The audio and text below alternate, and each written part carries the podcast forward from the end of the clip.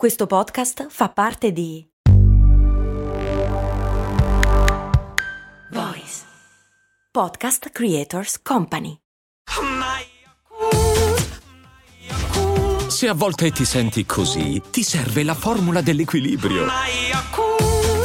Yakult Balance, 20 miliardi di probiotici LCS più la vitamina D per ossa e muscoli. Cose molto, cose molto, cose molto umane.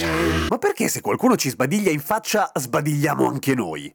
Ci sono un po' di teorie a riguardo e tra l'altro avete notato che quando si parla di cose molto umane, nel senso di fenomeni molto umani, eh, parliamo sempre di teorie, è come se non ci fosse mai una risposta eh, singola e netta, ma probabilmente perché la ricerca in realtà si dedica a cose un po' più importanti rispetto al motivo dello sbadiglio, che comunque ha la sua importanza. Ma partiamo da quello che sappiamo. Allora, in linea di massima, quando io sbadiglio e tu sei davanti a me, sbadigli anche tu. La prima teoria è quella dell'effetto camaleonte. L'effetto camaleonte è quello per cui inconsapevolmente, in realtà di solito, tendiamo a imitare i movimenti e i comportamenti degli altri, ok? Cioè, se chi è davanti a me incrocia le braccia, io tenderò a incrociare le braccia e tralasciate quella cosa che se incrocia le braccia vuol dire che non mi caga per forza, perché se c'è una cosa che è veramente sopravvalutata è il significato del linguaggio del corpo. Cioè, sì, ha i suoi fondamenti, ma non è che è proprio così. Non siamo dei robot, non è che siamo così facilmente interpretabili. Comunque, tornando a noi, eh, sono tutte cose che fanno riferimento, che afferiscono, ai famosi neuroni specchio e non neuroni a specchio. Eh, gli occhiali sono a specchio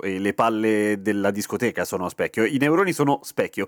I neuroni specchio sono delle particolari cellule nervose nella nostra capoccia che favoriscono l'imitazione dei movimenti degli altri. Sono quelli che ci aiutano a imparare, ad esempio, delle procedure, che ci aiutano a imitare quello che sta facendo qualcun altro per impararlo, ad esempio, e a volte agiscono in modo consapevole, altre volte invece senza che ce ne accorgiamo. E appunto passerebbe da questo lo sbadiglio. Ma a che cavolo serve imitare lo sbadiglio degli altri? A cosa serve farsi contagiare dallo sbadiglio? Passa tutto dal fatto anche che siamo animali sociali, ok? E infatti lo sbadiglio è contagioso negli umani, nei babbuini, negli scimpanzé e anche nei cani. Curioso, no? Cioè tutte specie che dipendono molto dai propri simili nella propria sopravvivenza o se non proprio dai propri simili dalle persone che gli vogliono bene. Come nei cani, perché i cani anche loro r- sbadigliano se tu sbadigli, ma solamente se c'è un rapporto fra te e quel cane, nel senso che se lo fa il padrone o qualcuno a cui il cane vuole bene, se no se ne frega. Un po' la stessa cosa vale per le persone, nel senso che di solito ci facciamo contagiare da chi ci coinvolge, da chi ci ingaggia emotivamente. Se sbadiglia un tipo davanti a noi in metropolitana che non ci filiamo di pezza, eh, probabilmente siamo più restii a imitarlo, siamo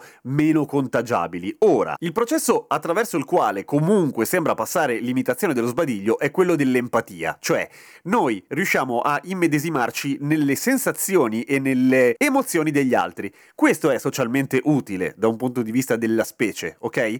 E come si è capito questa cosa? Perché ad esempio eh, nei bambini il, lo sbadiglio non è contagioso fino a prima dei 4-5 anni, che è l'età in cui si sviluppa appunto la comprensione delle emozioni altrui. Allo stesso tempo, l'età in cui si è più sensibili al contagio dello sbadiglio è la gi- gioventù, cioè intorno alla ventina d'anni. Andando più verso la mezza età o l'età avanzata, questa capacità diminuisce e non credo che sia perché diventiamo più stronzi, ma credo che, ma qua non ho trovato una risposta, ma quella che mi do io è che probabilmente è socialmente più utile perché è legato sempre alla riproduzione. Siamo nell'età in cui facciamo dei figli e quindi sbadigliamo uno in faccia all'altro e ci contagiamo.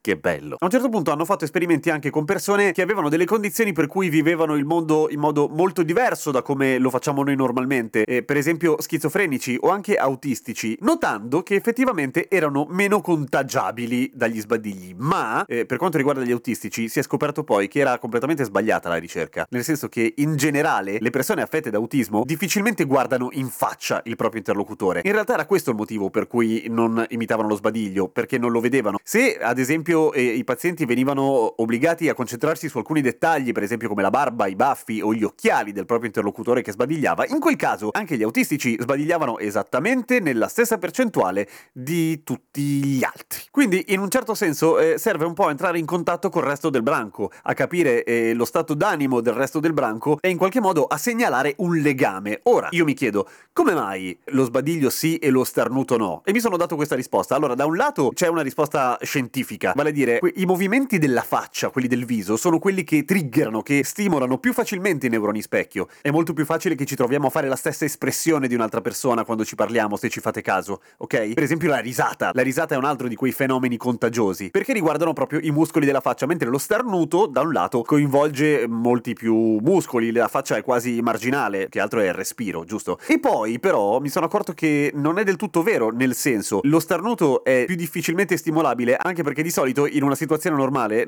lo starnuto proprio non ci viene, anche se ci pensiamo, mentre lo sbadiglio sì. Ma le cose cambiano, ad esempio, per noi fortunati allergici, che siamo sempre lì sul, sull'orlo eh, dello starnuto.